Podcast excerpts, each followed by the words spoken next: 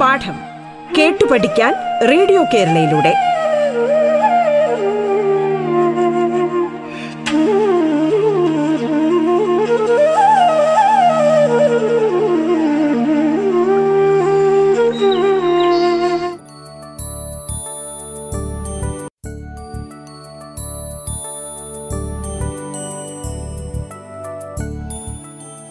പാഠത്തിന്റെ ഇന്നത്തെ അധ്യായത്തിൽ നിങ്ങളോടൊപ്പം ഞാൻ എം ജഗന്നാഥൻ നായർ.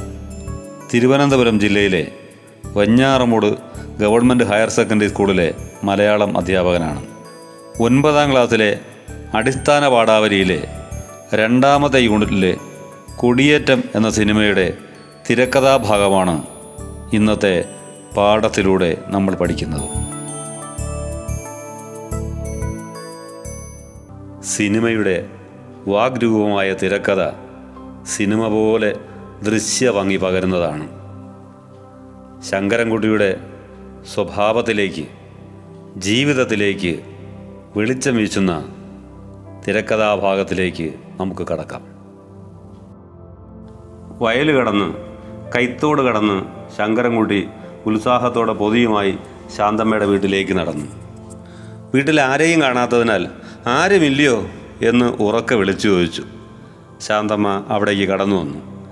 ശങ്കരൻകുട്ടിയെ കണ്ടപ്പോൾ അവളിൽ ആഹ്ലാദം നിറഞ്ഞു. ലജ്ജയാൽ മുഖം താണു.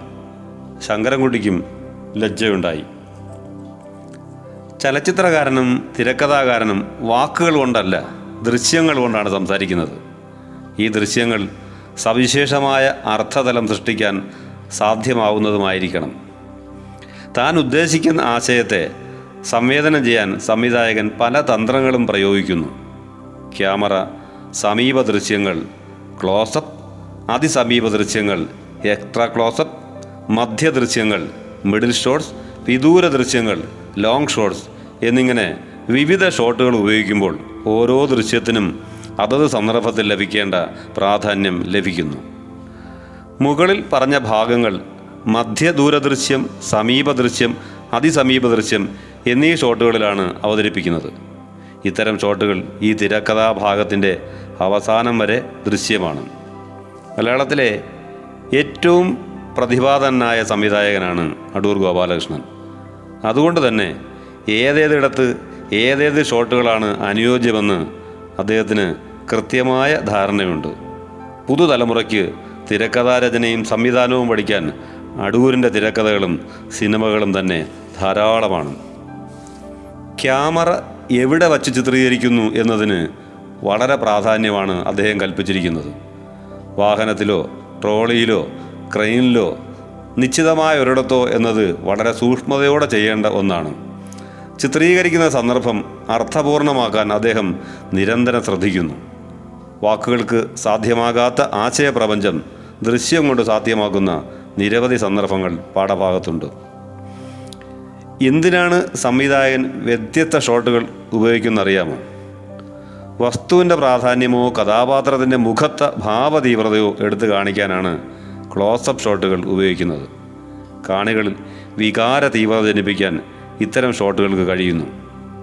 കഥാപാത്രം അല്ലെങ്കിൽ കഥാവസ്തു എവിടെയാണ് ആർക്കൊപ്പമാണ് എന്ന് മീഡിയ ഷോട്ടിലൂടെ കാണിക്കാനാകുന്നു കഥാപാത്രത്തിന്റെ വൈകാരിക ഭാവത്തിനും സ്ഥലത്തിനും പ്രാധാന്യം ലഭിക്കുന്നു. സ്ഥലകാല സങ്കല്പം അഥവാ പശ്ചാത്തലം വ്യക്തമാക്കാനാണ് ലോങ് ഷോട്ട് ഉപയോഗിക്കുന്നത്. കഥ എവിടെ നടക്കുന്നു കഥാപാത്രം എവിടെ നിൽക്കുന്നു എന്ന് ഈ ദൃശ്യത്തിന് വെളിപ്പെടുത്താൻ കഴിയുന്നു. വസ്തുവിനേക്കാളും കഥാപാത്രത്തിന്റെ ഭാവപ്രകടനത്തെക്കാളും കഥാപരിസരത്തിനായിരിക്കും പ്രാധാന്യം. ഏതേതിടത്ത് ഏതേത് ഷോട്ടുകളാണ് അനുയോജ്യം? ക്യാമറ എവിടെ വെച്ചാണ് ചിത്രീകരിക്കുന്നത് എന്നതെല്ലാം പ്രധാനമാണ്. ശങ്കരൻകുട്ടി പെട്ടെന്ന് നോട്ടം പിൻവലിച്ച് അമ്മായി ഇല്ലയോ? എന്ന് ചോദിച്ചു. ഇല്ല എന്ന് ശാന്തമ്മ മറുപടി പറയുമ്പോൾ എന്തു ചെയ്യണമെന്നറിയാതെ ശങ്കിച്ചു നിൽക്കുകയാണ് ശങ്കരൻകുട്ടി. ശാന്തമ്മയും വിവിധ വികാരങ്ങളോടെ അയാളെ കാത്തുനിന്നു. അപ്പോൾ ഉള്ളിൽ നിന്ന് കുഞ്ഞു ഉണർന്നു ശാന്തമ്മ ഉള്ളിലേക്ക് പോയി. കുട്ടിയെ പാടി ഉറക്കി തുടങ്ങിയപ്പോൾ ശങ്കരൻകുട്ടി ഉള്ളിലേക്ക് കടന്നു ചെന്നു. തൊട്ടിലിനുള്ളിലേക്ക് നോക്കിയ ശങ്കരൻകുട്ടിയുടെ മുഖത്ത് ചിരി പടർന്നു. കണ്ണെഴുതി പൊട്ട് തൊട്ട് കരിവളയിട്ട് പുത്തനെടുപ്പിട്ട് കുഞ്ഞ് ഉണർന്നു കിടക്കുകയായിരുന്നു.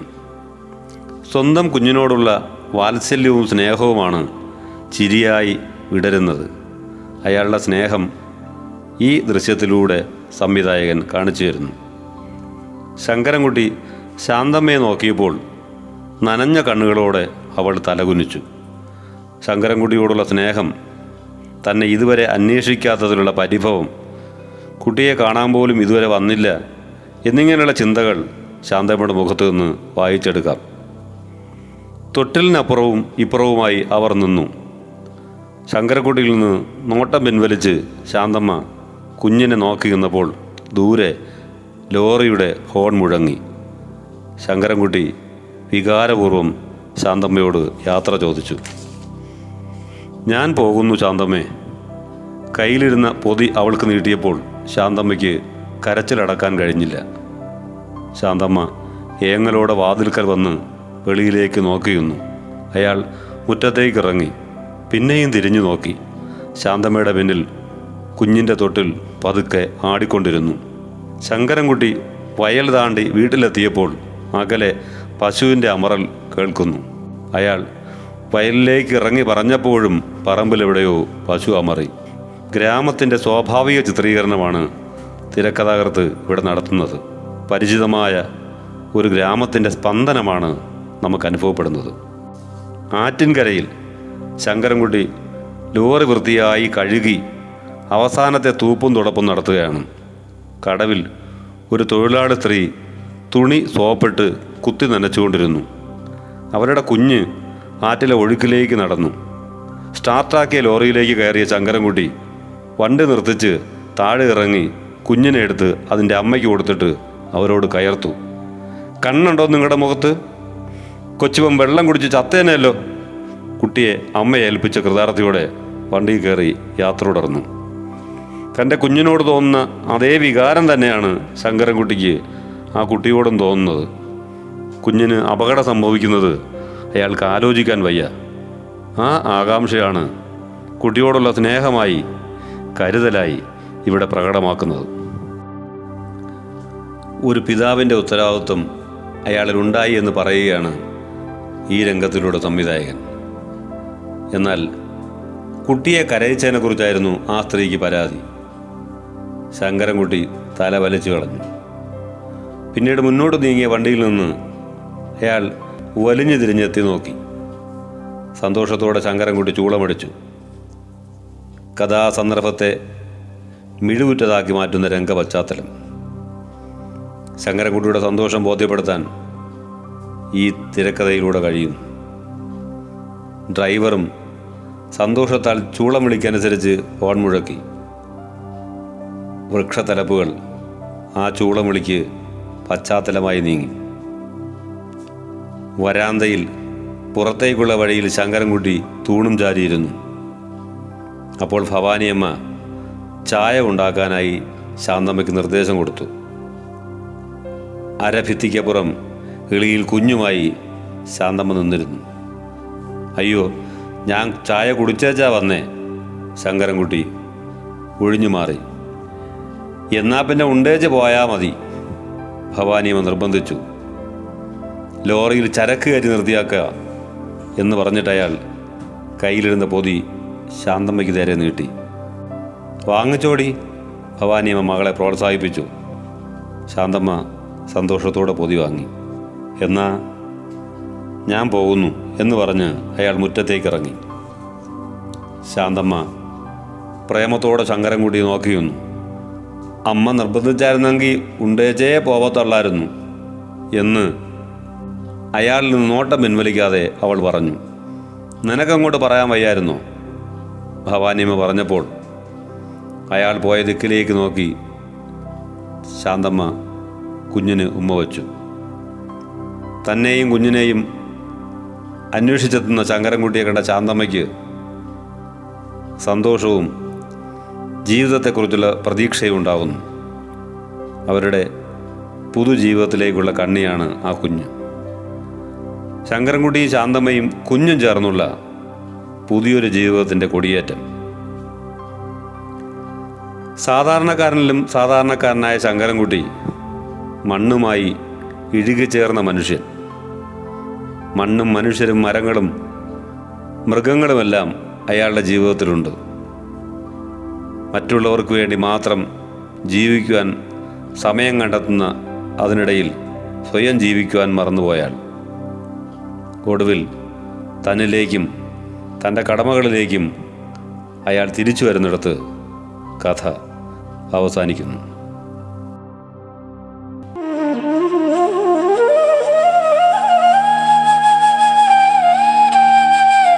പാഠം കേട്ടു പഠിക്കാൻ റേഡിയോ കേരളയിലൂടെ.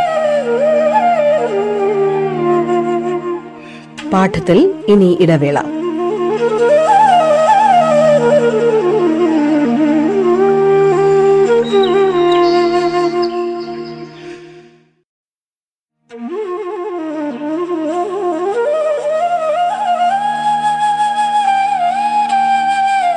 പാഠം കേട്ടു പഠിക്കാൻ റേഡിയോ കേരളയിലൂടെ.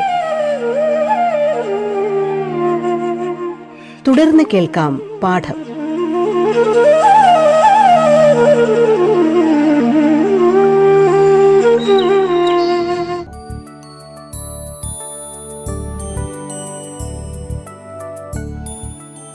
പാഠത്തിന്റെ ഇന്നത്തെ അധ്യായത്തിൽ നിങ്ങളോടൊപ്പം ഞാൻ എം ജഗന്നാഥൻ നായർ. തിരുവനന്തപുരം ജില്ലയിലെ വഞ്ഞാറമൂട് ഗവൺമെന്റ് ഹയർ സെക്കൻഡറി സ്കൂളിലെ മലയാളം അധ്യാപകനാണ്.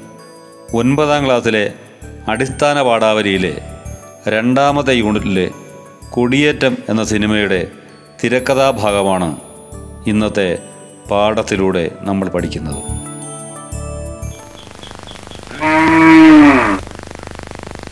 കാണുന്നതിനെ ഒന്നും അവൻ അങ്ങോട്ട് പിടിക്കത്തില്ല പെണ്ണന്വേഷിച്ചിട്ട് നടക്കാനൊരു സ്ഥലമില്ല. നിലവും പുരയിടവും വീടും സൗകര്യങ്ങളും ഒക്കെ ഉള്ള എത്ര ആലോചനകൾ വന്നാണെന്ന് അറിയാം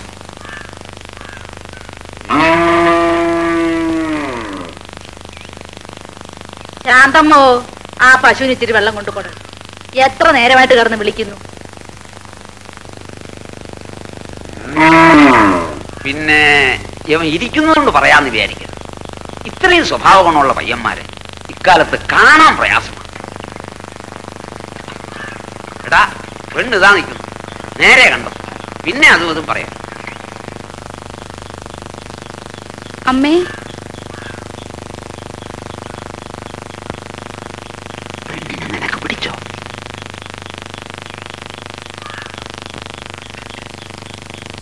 കൈ കഴിയാതെ ഉണ്ടേച്ചിരിക്കാം.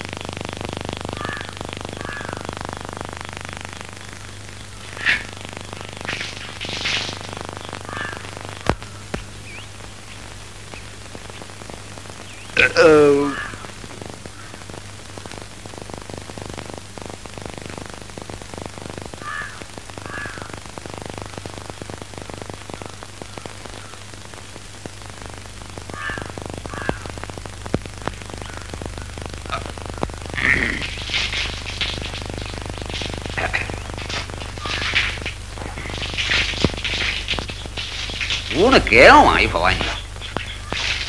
മോടെ പാചകമാണോ ശങ്കരൻകുട്ടിയുടെ ഭാഗ്യം. കുടുംബമാണെങ്കിൽ. നല്ല തറവാടി.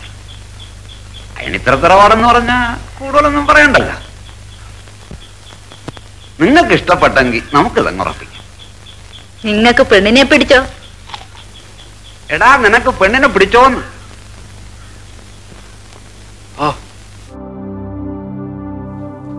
പശ്ചാത്തല സംഗീതത്തിന്റെ പകിട്ടിൽ പ്രേക്ഷകരെ ഹിപ്നോട്ടൈസ് ചെയ്യാൻ ശ്രമമില്ല ഈ ചിത്രത്തിൽ. ഒരുപക്ഷെ പശ്ചാത്തല സംഗീതം മാറ്റി നിർത്തിക്കൊണ്ട് ഇന്ത്യയിൽ ആദ്യമായി നിർമ്മിച്ച ചിത്രമായിരിക്കും കൊടിയേറ്റം. ശബ്ദവും ചലനവും അതിസൂക്ഷ്മമായിട്ടാണ് പ്രയോഗിച്ചിരിക്കുന്നത്. നിശബ്ദതയിൽ വികാര സാമ്രാജ്യം സൃഷ്ടിക്കുന്ന അടൂരിന്റെ കലാപരമായ നിയന്ത്രണം ആരെയും ആകർഷിക്കും. ദൃശ്യങ്ങൾ പലപ്പോഴും വികാര പ്രപഞ്ചത്തിന്റെ കവാടങ്ങൾ തുറന്നിടുന്നു. ഉത്സവം നേരിട്ട് കാണിക്കാതെ മൈക്കുകളുടെ ശബ്ദവും ബഹളവും ഒക്കെ കേൾപ്പിച്ച് ഉത്സവ പ്രതീതി ഉണ്ടാക്കിയത്. മലയിലൂടെ പായുന്ന ലോറി കാപ്പിക്കടകളും ഒന്ന് രണ്ട് കടകളുമുള്ള കവല കടന്നു പോകുന്നത് പ്രകാശവും റേഡിയോ പാട്ടും ഉപയോഗിച്ച് ചിത്രീകരിക്കുന്നത് തുടങ്ങി അനശ്വരതയെ പുൽകുന്ന എത്രയോ മുഹൂർത്തങ്ങളാണ് ഈ തിരക്കഥയുടെ മനോഹരമായ രചനയിലൂടെ ഈ ചലച്ചിത്രത്തിൽ ദൃശ്യവൽക്കരിക്കുന്നത്. കഥാപാത്രങ്ങളുടെ വേഷം സംഭാഷണ രീതി ഭാവം കഥാപാത്രങ്ങളുടെ ചലനങ്ങൾ തുടങ്ങി ദൃശ്യത്തെ സ്വാഭാവികമാക്കാൻ അടൂർ എന്തെല്ലാം തന്ത്രങ്ങളാണ് ഉപയോഗിച്ചിരിക്കുന്നത്. തിരക്കഥാ രചനയ്ക്ക് ഊന്നൽ നൽകി ഈ പാഠഭാഗവുമായി ബന്ധപ്പെട്ട നിരവധി പഠന പ്രവർത്തനങ്ങൾ വിശദീകരണങ്ങളിൽ നിന്ന് തന്നെ നിങ്ങൾക്ക് കണ്ടെത്തി എഴുതാവുന്നതാണ്. നാട്ടുപുറത്തെ സാധാരണ കാഴ്ചകളും കേൾവികളും ഈ തിരക്കഥയുടെ പല ഭാഗത്തും അടൂർ അവതരിപ്പിക്കുന്നുണ്ട്. ഒപ്പം കഥാപാത്രങ്ങളുടെ വേഷം ഭാവം ചലനങ്ങൾ സംഭാഷണങ്ങൾ എന്നിവയും ക്രോഡീകരിച്ച് ദൃശ്യത്തെ സ്വാഭാവികമാക്കാൻ അടൂർ ഉപയോഗിച്ച തന്ത്രങ്ങളെക്കുറിച്ച് ഒരു കുറിപ്പ് തയ്യാറാക്കാവുന്നതാണ്. തൊട്ടിൽ കിടക്കുന്ന കുഞ്ഞിന്റെ മുഖം കാണുന്ന ശങ്കരൻകുട്ടിയുടെ മുഖത്ത് ഒരു ചിരി വിടർന്നു. എന്ന പ്രസ്താവനയിൽ നിന്ന് അതുമായി ബന്ധപ്പെട്ട ഏതാനും ചോദ്യങ്ങളിലൂടെ ശങ്കരൻകുട്ടിയുടെ മാനസികാവസ്ഥ വിശകലന വിധേയമാക്കി അയാളുടെ സ്വഭാവത്തിൽ വന്ന മാറ്റം അയാളുടെ പ്രവൃത്തികളിലൂടെ തിരിച്ചറിഞ്ഞ് വിശകലനക്കുറിപ്പ് തയ്യാറാക്കാം. ശാന്തമ്മ ഏങ്ങലോടെ വാതിൽക്കൽ നിന്ന് വെളിയിലേക്ക് നോക്കിയിരുന്നു അയാൾ മുറ്റത്തേക്ക് ഇറങ്ങി പിന്നെയും തിരിഞ്ഞു നോക്കി. പിന്നീട് പുറത്തേക്ക് നടന്നു. ശങ്കരൻകുട്ടി ശാന്തമ്മയെയും കുഞ്ഞിനെയും കണ്ടുമടങ്ങുന്ന ഭാഗമാണിത്. ഈ തിരക്കഥാഭാഗം ഒരു കഥയുടെ തുടക്കമാണെന്ന് കരുതി കഥ പൂർത്തിയാക്കാൻ പറഞ്ഞാൽ എങ്ങനെ കഥ രചിക്കാം? പാഠഭാഗത്ത് നിന്ന് തിരക്കഥയെയും കഥയെയും കുറിച്ചൊരു ധാരണ ലഭിച്ചിട്ടുണ്ടല്ലോ. നിങ്ങളുടെ യുക്തിക്കും ഭാവനയ്ക്കും അനുസരിച്ച് ലഭിച്ച ധാരണകളുടെ അടിസ്ഥാനത്തിൽ കഥ തുടർന്ന് വികസിക്കാവുന്ന ഒരാശയപടം കണ്ടെത്തി കഥ രചിക്കാവുന്നതാണ്. നിങ്ങൾ എഴുതിയ കഥ ക്ലാസ്സിൽ അവതരിപ്പിച്ച് മികച്ചവ കണ്ടെത്തി കഥാപതിപ്പ് തയ്യാറാക്കാനും കഴിയും. സക്കറിയയുടെ ഭാസ്കര പട്ടേലരും എന്റെ ജീവിതവും എന്ന നോവലാണ് അടൂർ വിധേയൻ എന്ന സിനിമയാക്കിയത്. പള്ളിവാളും കാൽച്ചിലമ്പും എന്ന സ്വന്തം കഥ തന്നെയാണ് എം ഡിയുടെ സംവിധാനത്തിൽ പിറന്ന നിർമാല്യം എന്ന സിനിമ. തകഴിയുടെ ചെമ്മീൻ എന്ന നോവലാണ് രാമു കാര്യാട്ട് ചെമ്മീൻ എന്ന പേരിൽ തന്നെ സിനിമയാക്കിയത്. ഇതുപോലെ മലയാളത്തിലെ പ്രധാനപ്പെട്ട സിനിമകളെയും അവയുടെ സംവിധായകരെയും സിനിമയ്ക്ക് ആധാരമായ കൃതികളെയും അവയുടെ എഴുത്തുകാരെയും കുറിച്ച് ഒരു പട്ടിക നിങ്ങൾക്ക് തയ്യാറാക്കാവുന്നതാണ്. പാഠഭാഗത്തു നിന്നും നമ്മൾ തിരക്കഥാ രച- രചനയെക്കുറിച്ച് മനസ്സിലാക്കിയിട്ടുണ്ടല്ലോ. പ്രധാനപ്പെട്ട എഴുത്തുകാരുടെ വ്യത്യസ്ത തിരക്കഥകൾ പരിചയപ്പെടുക. തുടർന്ന് നിങ്ങൾക്ക് ഇഷ്ടപ്പെട്ട കഥയെ ഉപജീവിച്ചോ നിങ്ങൾക്ക് തന്നെ ഒരു തിരക്കഥയോ രചിക്കാവുന്നതാണ്. ദൃശ്യസാധ്യത സംഭാഷണങ്ങൾ സ്ഥലം സമയം കഥാപാത്രങ്ങളുടെ വേഷം പ്രായം പശ്ചാത്തല വിവരണം എന്നിവ ശ്രദ്ധിക്കുമല്ലോ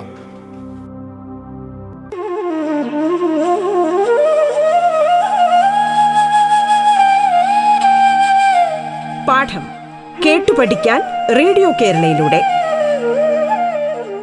പാഠത്തിന്റെ ഇന്നത്തെ അധ്യായം പൂർണമാകുന്നു. ഇനി അടുത്ത ദിവസം കേൾക്കാം. നമസ്കാരം.